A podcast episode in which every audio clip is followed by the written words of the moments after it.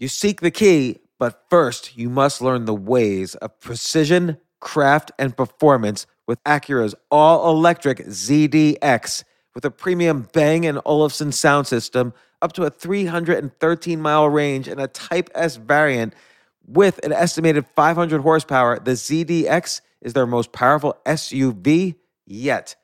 Unlock the energy when you visit Acura.com to order yours today. This isn't your average business podcast, and he's not your average host.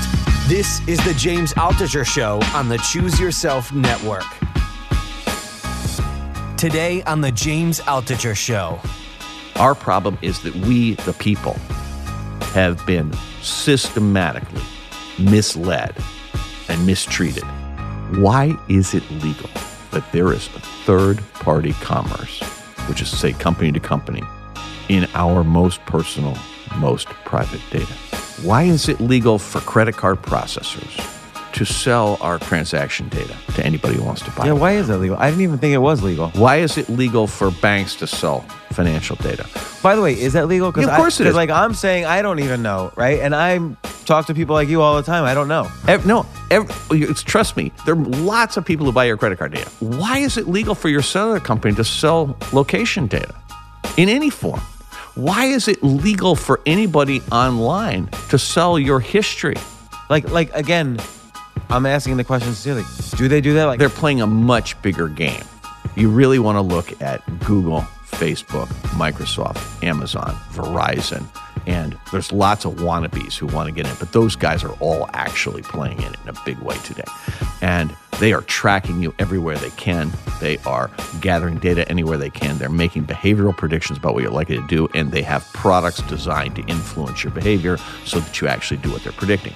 so Roger, you're scaring me because I'm not going to give up Google, Facebook, Uber. You don't have to stop using anything. But what I'm saying here is look, people are free to judge for themselves whether they like this or don't like this. The problem I've got is people aren't aware of it. These guys are putting cameras or microphones everywhere. The thing you have to understand is that privacy isn't about protecting your identity. Privacy is about protecting your ability to make choices without fear. If you're being watched absolutely all the time, you are not free to make choices. You know, when you go online and they say, we want to find out if you're a robot, and you go to that Google CAPTCHA product where they say, touch all the photographs that have a car or a street light or something like that. And people think, well, okay, let's figure out that I'm a human. I'm going, no, that isn't what's going on at all.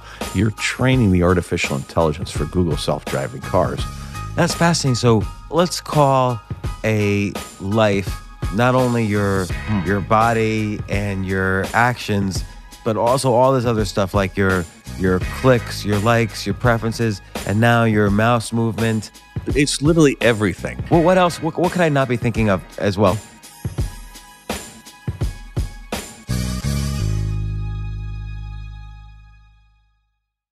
Thanks again, Roger McNamee. Coming back for part two.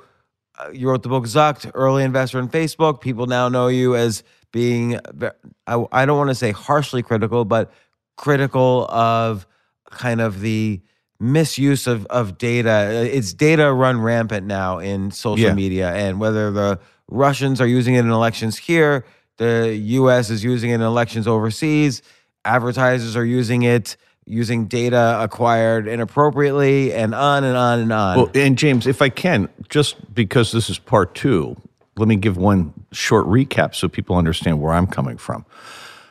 You know, I spent 35 years being a true believer in technology, and I still believe technology can make the world a lot better place. And, and just to, to, to, to summarize that, again, you were an early investor in Facebook. What were some of the other companies you were an early investor Well, in? I mean, I began really before the foresight. personal computer industry. So, I mean, I got to be there from the early days of, of you know, companies like like Compaq and Lotus and Microsoft, et cetera, right? Adobe was one I was particularly well associated with, and Autodesk, going the distant past, you know, Oracle and, and Dell during their revivals, and uh, you know, Cisco, and uh, you know, then you go into the the early days of the internet. It was Netscape and and and Google and uh, Amazon and. Uh, uh, so you've been you've been there, done it. I've been around for a long time, and my investors have have you know, again, this isn't for me. I, I managed other people's money, right? And so it it it worked out great for me. But the key beneficiaries were, you know, the the pensions and things like that of people who who were invested in my funds. So what stopped me in this whole thing was I saw things in the 2016 election. I saw things during the course of of 2016 that were around civil rights of people using Facebook's advertising tools to harm innocent people. That really slowed me down. I went to Mark Zuckerberg and Sheryl Sandberg with my concerns. That's how this whole thing started. Over the last two years, it's morphed a lot. My I've really dug into it, and what I realize now is that I had missed a fundamental shift in the business model and culture of Silicon Valley. I was at the tail end of my career. I was retiring. I was, you know, not as engaged, and the signals were there. And I really, I confess, you know, I, I just I missed some things I wish I had seen a lot earlier. But now that I see it, I think it's my job to go out there and make people aware. And it's really about this notion that that Google had an insight that computer technology was essentially unlimited and you could go out and gather all the data that existed in the world and put it through machine learning and artificial intelligence and find signal in it that would allow you to be very economically successful. And it began with the search engine where you know they would gather data from the users in order to improve the search engine. But what they discovered is they were gathering so much more data than they needed to improve the search engine. They went to see did it have any value in other uses. And what they discovered was they could be used to predict human behavior, not necessarily for the person from whom they gathered the data, but about whole populations. And, and they do that for the purpose of they go to the, you know, they're competing against other forms of advertising like television, billboards, radio. So they want to target better. They want right. to use that data so to target they, better. When they start out, they just have a search engine. They go, well, wait a minute, that's just purchase intent. Let's find out who these people are. So they create Gmail. And with Gmail, they create this insane thing where they go, we're just going to look at the content of every message and gather more data from that. So people basically said, I'm going to have this thing that's public to Google and not only are they going to know my identity, they're going to know exactly what I'm thinking. The behavioral prediction value of being able to read people's email was, you know, it was pretty much 100% targeting. And, and to be fair, it's not like they know everything about Roger McNamee and and sell Roger McNamee's information to the highest bidder, they put you in a demographic group. That's right, and they that, they no, sell that group. They put you into a monster bucket, right, and then look for patterns. Like you're sort of anonymous to the uh, well, advertiser. Yeah, not not always. Okay, that's the problem. And and but then they add maps, right, and they know where you are. So now they know what your purchase intent was. They know who you are and what you're thinking because your email. They know where you are. And suddenly they have the most valuable data set for human prediction ever made. And and not the, only that, Facebook knows all your likes, your preferences. Well, so fa- so Google has all this before Facebook's even found it, right? Yeah. And then Facebook gets started, and Facebook hires Sheryl Sandberg. You know, I helped introduce her there and make that happen. And so there's cross pollination, pollination, and off they go. And so that uh, the beginning of it was just better ad products. Then they have the great insight that wow, they could use filter bubbles by you know to sort of fine tune and nudge what people believe. And they could use recommendation engines to tell people what to enjoy or buy to make the behavioral predictions generated by all that data come true more often. So, in a sense, make them much more valuable by making them self fulfilling. So, that was the phase two. And that's the phase we've been in the last few years, right? And so, you know, if we think about the effect in the elections, if we think about uh, just how people spend money, you know, filter bubbles and and recommendation engines have had a profound effect on all of that. And again, the notion here is not that these are bad people. The notion is that they're really, really smart people, and nobody's ever said, "Hey, wait a minute, there might be a civil rights problem here." Right, because there's good intentions. Like if I buy a book on Amazon and Amazon says, "Hey, if you like this book, you might like these four books." It's better for me personally if they recommend books I really might like as opposed to random books. That that's true if what they're trying to do is to actually no when it's Amazon that works pretty well. There are many other cases of recommendation engines that whose intent is not so honest. Right, like so if I like this Facebook group with with people of these opinions, you might like joining these Facebook groups, which might be a little more insidious. Exactly. That that's where it's a gray area. Well, well, and and also I would say playlists and things like that are, um, you know, there's much more behavioral modification going on than people recognize, and so th- the way to think about this is that that Google then complements all this with Street View, which is those cars that go up and down the streets. And they suddenly are basically taking possession of public places and saying, we're going to turn all these things into marketable data. And we're going to just go up and down your street. We're not going to ask your permission. We're just going to do it and then challenge you to, to say no. And nobody said no, so then they start doing it from the sky. And then they do Google Glass, so they're in your face. And people did say no to that. But then you get things like Pokemon Go, which is basically Google Glass, but using your phone instead. And all this is about digitizing all public spaces and private spaces. And the private spaces are from things like Amazon Alexa and Google Home, where they're now listening in your bedroom or in your office and in lots of places where, honest to God, why we would let a computer listen in in all those places is not obvious to me. Do, do you have Alexa in your home? I do not. I had an Alexa for, I bought one on the first day, put it in, plugged it in, and within an hour, an ad came on TV because it was the very first day you could buy them, but I pre ordered it. And the ad goes, Hey, Alexa, my Alexa turns on. And I went, Oh my God, this is awful. And I unplugged it and took it out and never plugged it in again. And twice on my tour, I've been in podcasts where somebody had an Alexa in the room and I got to this part of the thing and just said the word Alexa, and Alexa comes on saying, I don't know what you're asking. And proving the point, right? It is listening all the time. Can, can I ask you this? And this this is this is like yesterday. Uh, I was in a bookstore. I bought a book by Kurt Vonnegut. Later that night, I go on YouTube. I swear to God, I have never searched for Kurt Vonnegut on YouTube.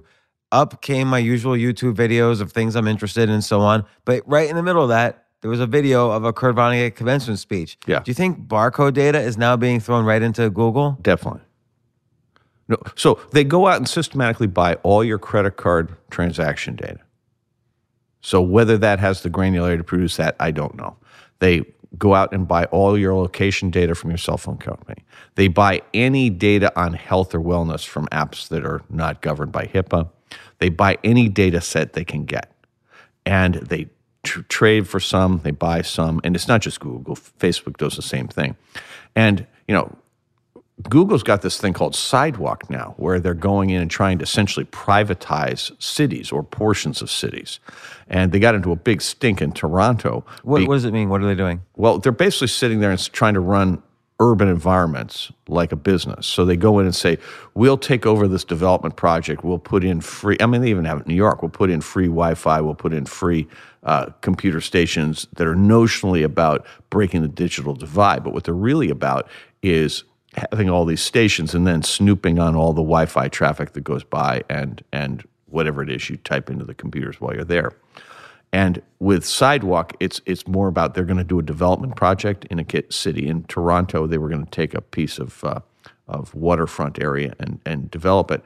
And then Google basically goes in and says, "Look, we're going to control all the data. We want a piece of the tax revenues, and we're going to make all the decisions. We're going to replace the the city and the government role."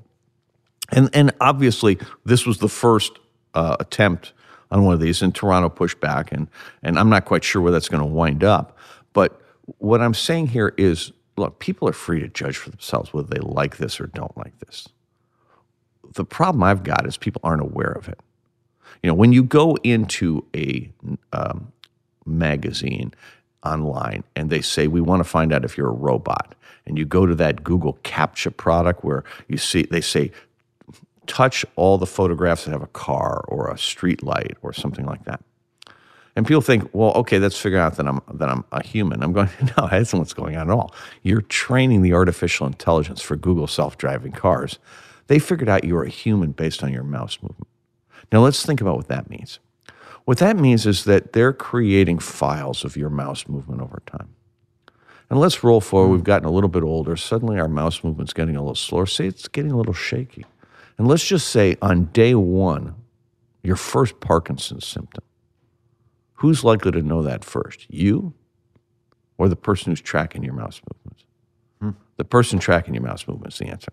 And here's the problem they're under no legal obligation to tell you, and they're not governed by the health information rules called HIPAA. So they're also not required to keep it private. They're currently able to sell to the highest bidder. In the United States, I would suggest that highest bidder is most likely to be your insurance company, which is most likely to either get rid of your coverage or raise your rates.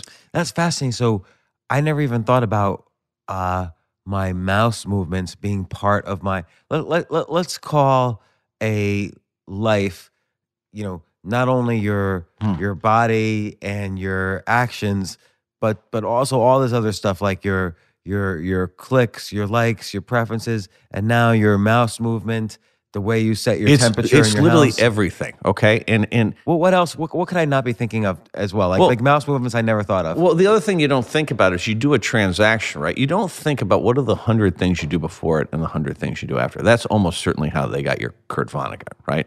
That you know you hit a bunch of things that that gave an indicator that you're interested in Kurt Vonnegut, and you you, did you don't associate it with online, right?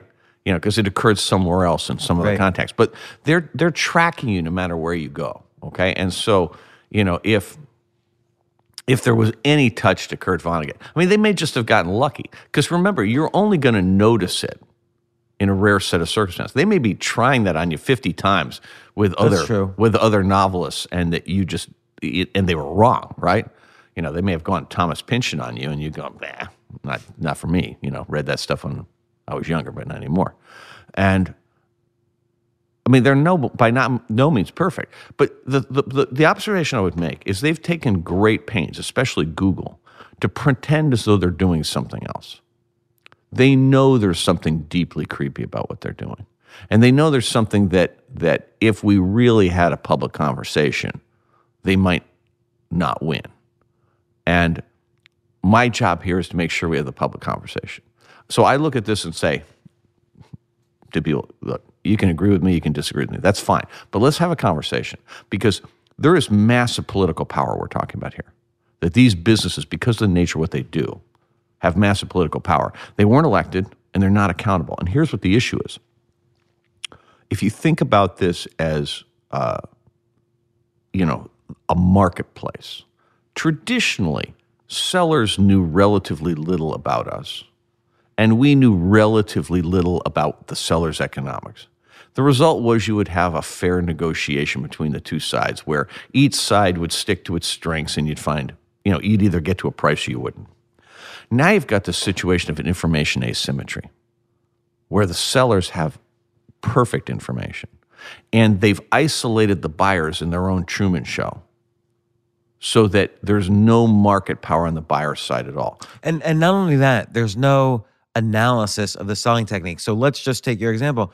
20 years ago, if Coca-Cola was selling something to you, Adweek would analyze their advertising campaigns. I'm just making this as a one general example. But now brands can directly target you, and there's no way for uh, kind of advertising media or or you know messaging media to understand the message that's being catered just to you because there's maybe billions of messages being sent to billions of people. And, and, and, and that's the key point is they're eliminating all the bargaining power of the buyer. So they're taking essentially all the risk and they're price optimizing everything. So you're in that situation where Google can scan Gmail messages. And let's just say that today they're looking, and I don't know if they're doing this anymore, but I think this has always been possible that you've just gotten a, an email that a family member has died and you need to be in LA tomorrow night. And you don't live in New York, you live in, let's say you live in Syracuse. So you've got relatively few options coming out of airlines and times. And who's Google going to sell that information to? They're going to sell it to the airlines. Right. And the airlines are going to be able to, to price discriminate based on the fact that they know there's this really narrow window. So if they know you're you when you come in, the prices you're going to see may well be different than would be if you were anonymous. So I have a question because you're you're you've been deeply involved in in capitalism and building up the the, the, technological Yeah, revolution. this is not capitalism. no, no, but but what I what I'm I'm going to segue into is, you know, wouldn't um the the the gentler hand move in at this point and say, okay, an airline could be hostile and buy this data to price discriminate and charge higher prices. So I'm going to create a competitive product that's going to find these people and offer great deals because I'm going to compete with the more hostile old Yeah. school airlines. That- so that- won't capitalism kind of come in place and be That would be true if Google and Facebook didn't control access to all the customers. See, the, I, the, the, I was always under the impression that you just described, right? And again, I've been at this 35 years, so I was at the tail end of my career. I wish I'd been paying more attention. And my notion was if these guys ever misbehaved with the data, somebody would come in. The problem is they now control the audience for everything. And that gives them massive market power. They started with media, right? They started with journalism in particular, but they're rolling into all these other media types. I mean, you can see the impact of of Amazon in particular relative to to various media that aren't journalism, so books and movies and all of that. Uh, then now you can see them going after automobiles, right? And the car companies all think they're going to get in on this game, that they're going to become data gatherers and they're going to have all this power. But what they're really going to be is like an appliance that just gathers data for Google and, and Amazon, right? And you can see that they might go to energy and then banking, right? I mean, they, they have the data advantage, right? I mean, Wall Street's got all these really smart mathematicians, but you think they're going to be able to compete with Google on data? I sure So, don't. so you're basically saying they're gonna know us so much better than we know ourselves, and they're gonna be able to mine this no, data. I, I think I think no, I think they're going to be able to control the information you have. It's not about them knowing us better. It's that they're going to be able to determine what you know because they control so much information flow. This, by the way, this is precisely what the robber barons did at the beginning of the 20th century. The, the, the, they're following the same playbook, which is the robber barons came in, and there were two things in the environment that had never been like commoditized or monetized. One of them was land, which you know basically white people took from the Native Americans and then passed from parents to children. And then you had work, which had historically been bartered for goods. And they turned that into real estate and labor. They priced it, they commoditized it, and they got really rich and controlled the world doing it. And they they basically started, you know, Morgan in banking and Rockefeller in oil, you know, and then you had Vanderbilt in transportation, and you had people who basically used these things and they pyramided them up, and they were just marching their way through the whole economy. And then what's going on with Google, and then uh, Facebook, now Amazon, Microsoft, Verizon, and maybe others, is they saw free good out there, which was all of this data that was in the public square, in our homes, in our heads. And they said, we can get control of that and we can profit from it by offering these seductive and convenient services that give us not only access to the data, but more importantly, the ability to manipulate people's attention and then over time to modify their behavior. So, so there, there's pros and cons, right? So, self-driving cars, you know, pick me up, take me to work. I can work along the way. My productivity increases, and so on. So, there's a pro. Hey, the issue the issue isn't self-driving cars. The issue is the business model behind them. I- I okay, the issue isn't search. It's not social. It's that it's this invasive surveillance-driven business model. Right. So that's that's the cons. So they're offering all these services that we think improve our lives. So we'll say, sure, I'll take a self-driving car. Sure, I'll use a search engine. And the the insidious backdrop is that there's more and more data that I'm not even aware of that they're collecting about me and selling to the highest bidder. No, no, they're manipulating your, what you. They A- and they're manipulating your, what I think. No, what you're well, they are manipulating your information flow, right? They're isolating you in, in, in this narrow box where each person has the information flow optimized to extract maximum value out of them, and they're using convenience. But here's the thing, and th- because they've, I believe they've overplayed their hand. So as bad as this sounds, I think it actually makes the politics much easier. When it was just Facebook, I was having the hardest time figuring out how we're going to fix this. But now it's really clear that there's an entire economic model here that is essentially the same basic economic model that the robber barons had. I think we just run the Teddy Roosevelt playbook, right? This is literally trust busting 2.0. And the great thing is, remember what happened, right? The robber barons told you, oh, no, no, if you stop us, right? They had social Darwinism. If you stop us, you stop innovation. Well, I'm sorry, but that is not what happened, right? In fact, when you got rid of the monopolies, the economy grew like crazy in this amazingly diverse way. And, you know, you had the Depression, you had the Second World War, but you could not have won the war without the way you went after the Depression, and you could not have had the 50s, 60s, 70s, 80s, 90s without what came before it. And so, my observation about this is that diversifying the economy is just an inherently good thing. That the problem we have today, socially, economically, and politically, is that the benefits are accruing to this tiny percentage of the population. And the vast majority of the population are basically, you know, they say in advertising, you're the product, not the customer. In this model, you're the fuel, right? You're you're not and so my basic thing is I watched what Elizabeth Warren did at South by Southwest and Amy Klobuchar following shortly behind her with this notion that we're going to use the antitrust laws the way they were intended. And there's been the criticisms of that have been, oh, well, they don't really understand the history of technology. And I go, the people who are saying that, I think maybe misreading what the goal is here, right? The goal isn't to have a finely tuned engineering solution. The goal is to stop a really horrific business model. And you need like 50 different things. No one thing's going to solve it. But antitrust is a really good way to create an open space for new competitive ideas to come to market. So, so let, let me ask you this: like, a, in general, it's been hard for any force to to slow the the growth of innovation, the growth of companies like Google and Facebook and Amazon. No, and so it's on. not innovation. I'd say these guys are killing innovation. Right, but but they're doing it in an innovative way by by getting by mining the data in in more and more clever ways. Sorry, they're doing it in a way that innovates for them. Right.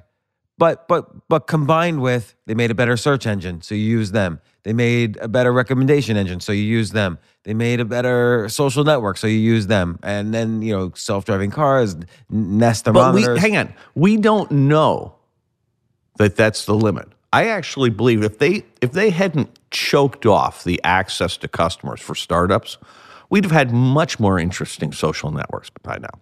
Hmm. We'd have had no. I actually, James, I'm going to push back really hard on this. I've so- so- watched them choke off lots of incredibly innovative ideas. What do you mean? How did they choke off? But so, in some cases, they simply choke off access to capital.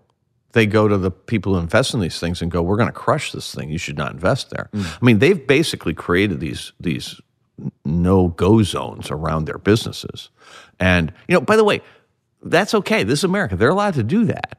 I'm just saying, from a policy point of view, that's not good for the country. And the thing I would say here is it's really worthwhile to study the economic history of the 20th century to, to see the parallels because they are really, really clear to me. And as, a, as an investor, I've depended on history to provide uh, frames of reference for various things going on. And the notion that a, an economy that depends on half a dozen monopolists for innovation is going to be more innovative than an economy that has thousands of companies doing things.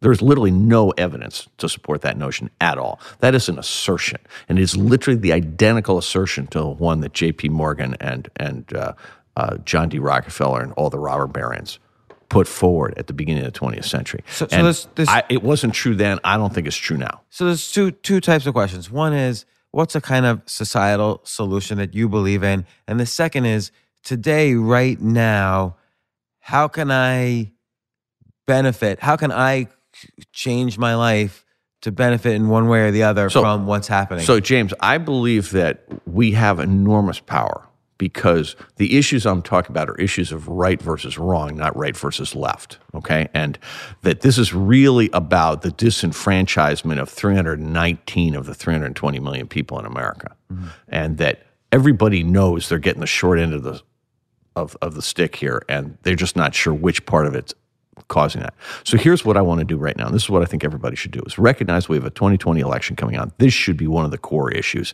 and it should be it should apply at every level of government from top to bottom. So from your local all the way up to President of the United States. And we need to ask some questions.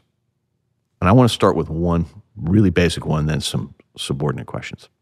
Why is it legal that there is a third party commerce, which is, say, company to company, in our most personal, most private data? Why is it legal for credit card processors, you know, Experian and Equifax and TransUnion, to sell our credit card transaction data to anybody who wants to buy Yeah, it? why is that legal? I didn't even think it was legal. Why is it legal for banks to sell financial data? By the way, is that legal? Because Yeah, of course it is. Like I'm saying, I don't even know, right? And I talk to people like you all the time. I don't know. No, ev- it's, trust me, there are lots of people who buy your credit card data. Lot. So we just discovered, thanks to the Wall Street Journal, that there are health and wellness apps that sell health and wellness data. If they were working in a hospital, they would not legally be allowed to do that. But, But are they allowed to sell my data to an insurance company? Like, here's James Altucher's mouse movements to an they insurance company? well, we know they sold it to Facebook. We don't know who else they sold it to. Okay, why is it legal for your cellular company to sell location data in any form? Why is it legal for anybody online to sell your history? Like, like again, I'm asking the question sincerely. Do they do that? Like, I don't get messages from Starbucks saying, "Hey, you walked in but walked out without buying something. We'll give you a 10% discount next time you walk in." Like, I don't get those kinds of ads, which I expect I would get if they were selling my I, I, I think you're thinking about the problem wrong, okay, and you're thinking about the buyer wrong, uh-huh. okay. They're they they're playing a much bigger game than just luring you back into the store.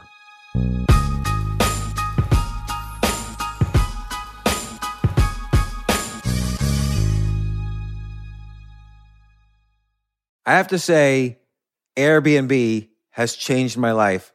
I just love staying in Airbnbs. Like in about a month, I'm going to Cocoa Beach, which is right next to Cape Canaveral. I'm going to watch some rocket launches. I'm going to, of course, be staying in a very nice Airbnb on the beach. And it's just such a great experience. Like the whole world is available to us now because of Airbnb. But whenever I'm at an Airbnb, I always realize, you know, I the home that I left to come to this Airbnb, I could be making money on that right now by hosting and and being an Airbnb myself. So, and I've known people, I had a friend who basically, you know, made a living from turning his home into an Airbnb. So if you have a home, but you're not always at home, you do have an Airbnb there, and it's an e- it can easily fit into your lifestyle, and it's a great way to earn some money. Your home might be worth more than you think. Find out how much at airbnb.com slash host.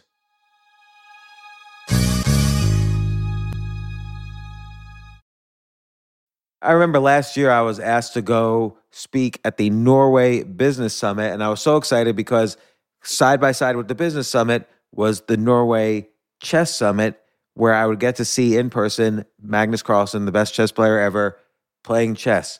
But it was four plane rides, like to get to the city that ultimately I would go to. So I really did not want to fly for 14 hours, and they, they were willing to pay for everything for me. So I, I at first class. So I didn't want to fly for 14 hours and not be first class. So I had to hurry up and get on the phone immediately to get those first class tickets to a chess tournament in Norway.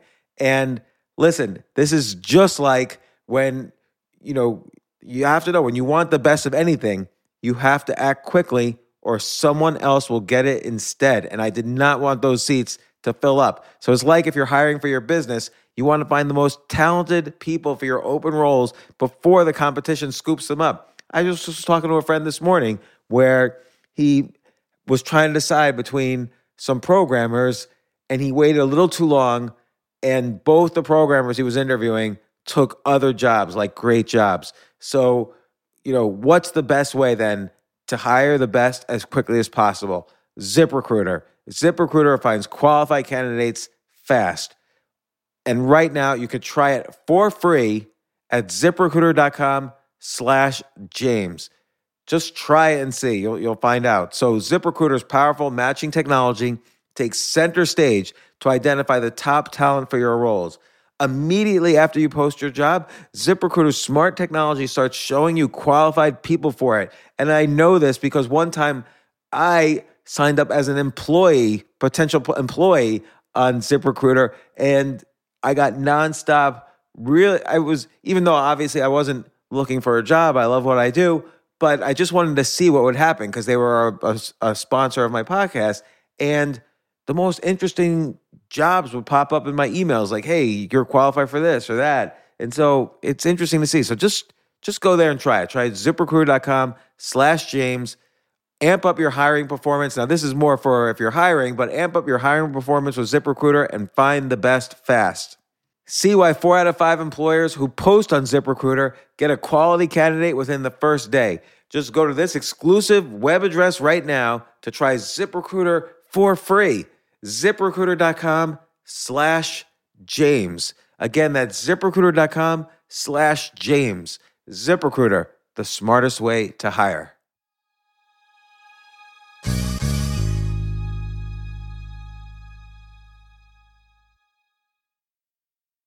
Starbucks is an edge player in this thing. You really want to look at Google, Facebook, Microsoft, Amazon, Verizon, and there's lots of wannabes who want to get in, but those guys are all actually playing in it in a big way today. And they are tracking you everywhere they can. They are gathering data anywhere they can. They're making behavioral predictions about what you're likely to do, and they have products designed to influence your behavior so that you actually do what they're predicting. And the point I'm saying here is the root cause of this thing is there is a free third party commerce in your most intimate private stuff. And now that you have Amazon Alexa and Google Home, it's going to be in the audio of the stuff that you do in your most private places. I mean, it is completely nuts, okay? And we need to have, they just asserted that that's okay. And I'm sitting there going, excuse me, we've been deregulating like crazy since 1981. And this is where it's left us, okay? Which is there are no rules and companies all over the economy. It's not just these guys. I mean, remember when Tillerson was the CEO of Exxon, they had their own foreign policy where they were trying to do deals with Russia while we had sanctions going on, right? I mean, you know, the banks basically blew up the economy in 2008 2009 with no consequences. I mean, I'm looking at this and going, we have allowed our economy to move past capitalism into this place that is now. I don't even know what to call it. And but it's it's not benefiting enough people. So so so you, I I agree they're all tracking the data and the evidence becomes more and more clear every day. I guess the the problem is that they then sell the data to the highest bidder, or, or they use it to manipulate you. The point is, eh, remember, Google's not selling your credit card data; they're buying your credit card data, right? Facebook's not selling your location data; they're buying your location data, right? And so, what's their nefarious end? They're trying to manipulate your behavior because they're in a situation where they block any other marketer's access to you. Facebook and Google have aggregated the entire world, okay? Any marketer who wants to reach people has to go through them. So there is enormous power in having all the data and being able to isolate you in an echo chamber where you cannot get any bargaining power by working with other people, okay? Where they can show you a unique set of facts or what they call facts in order to have you stay in this isolated state.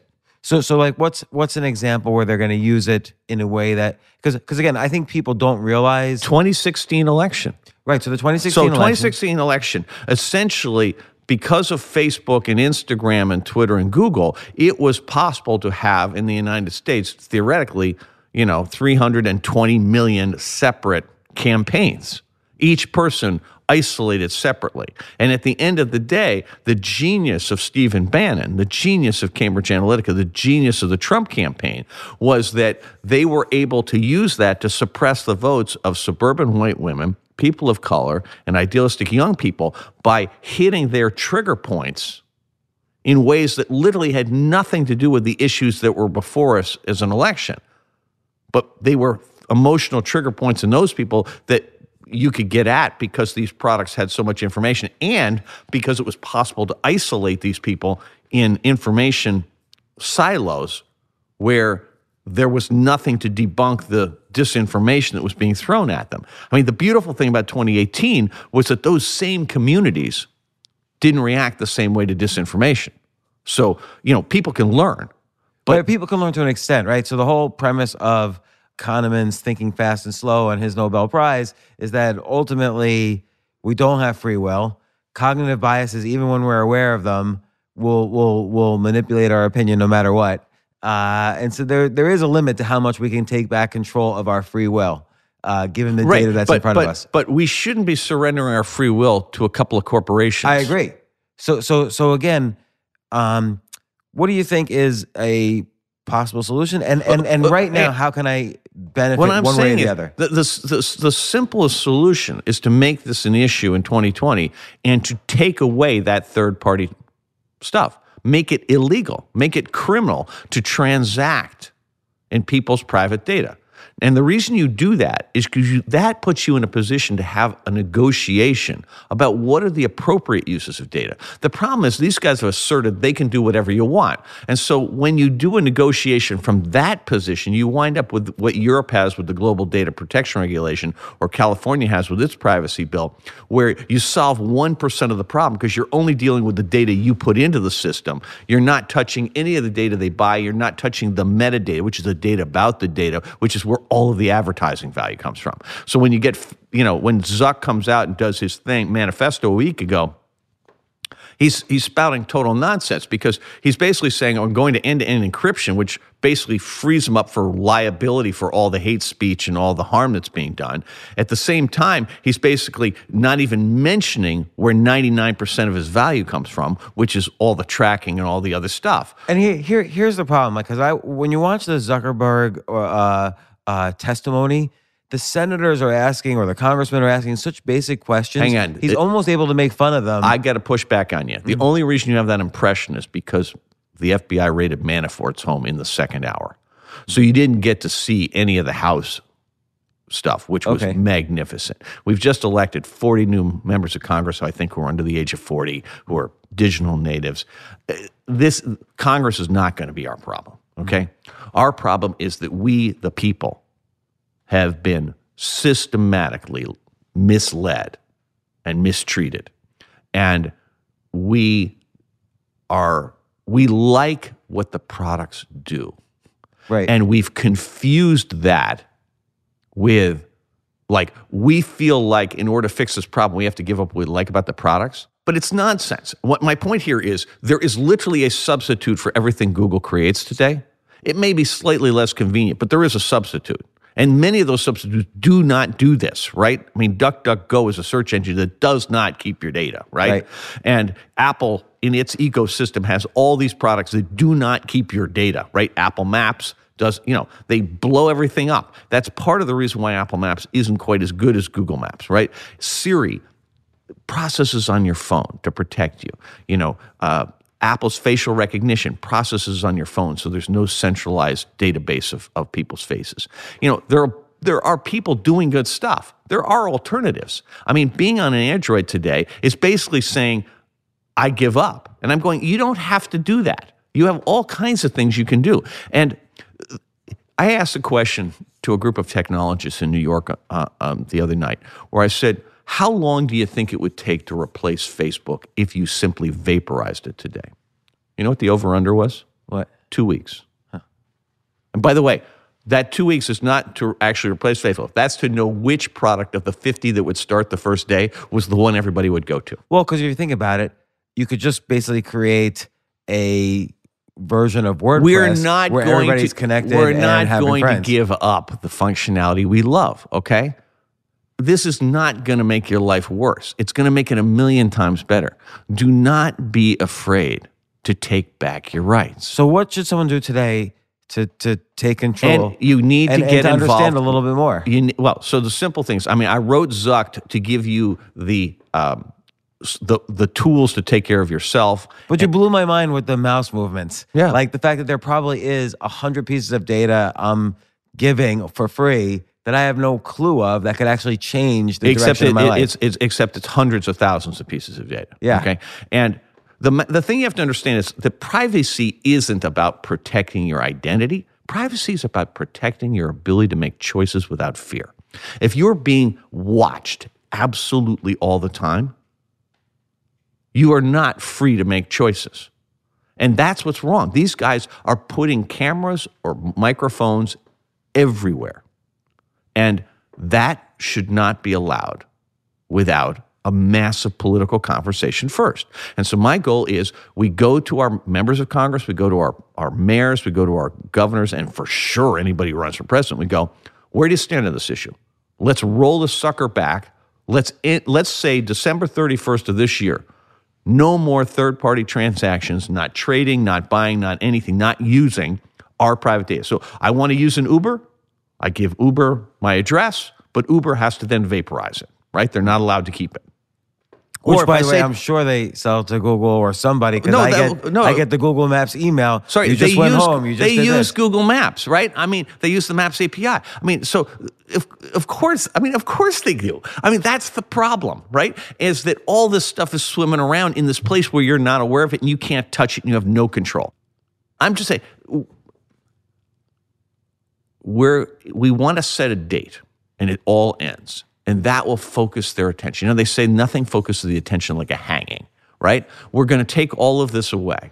And then we're going to have an honest conversation about what are the circumstances under which we, the people, think it's okay to trade our data, where each of us has a vote about our own experience. Because the problem here is not what they're doing with your data. Your data is already out there.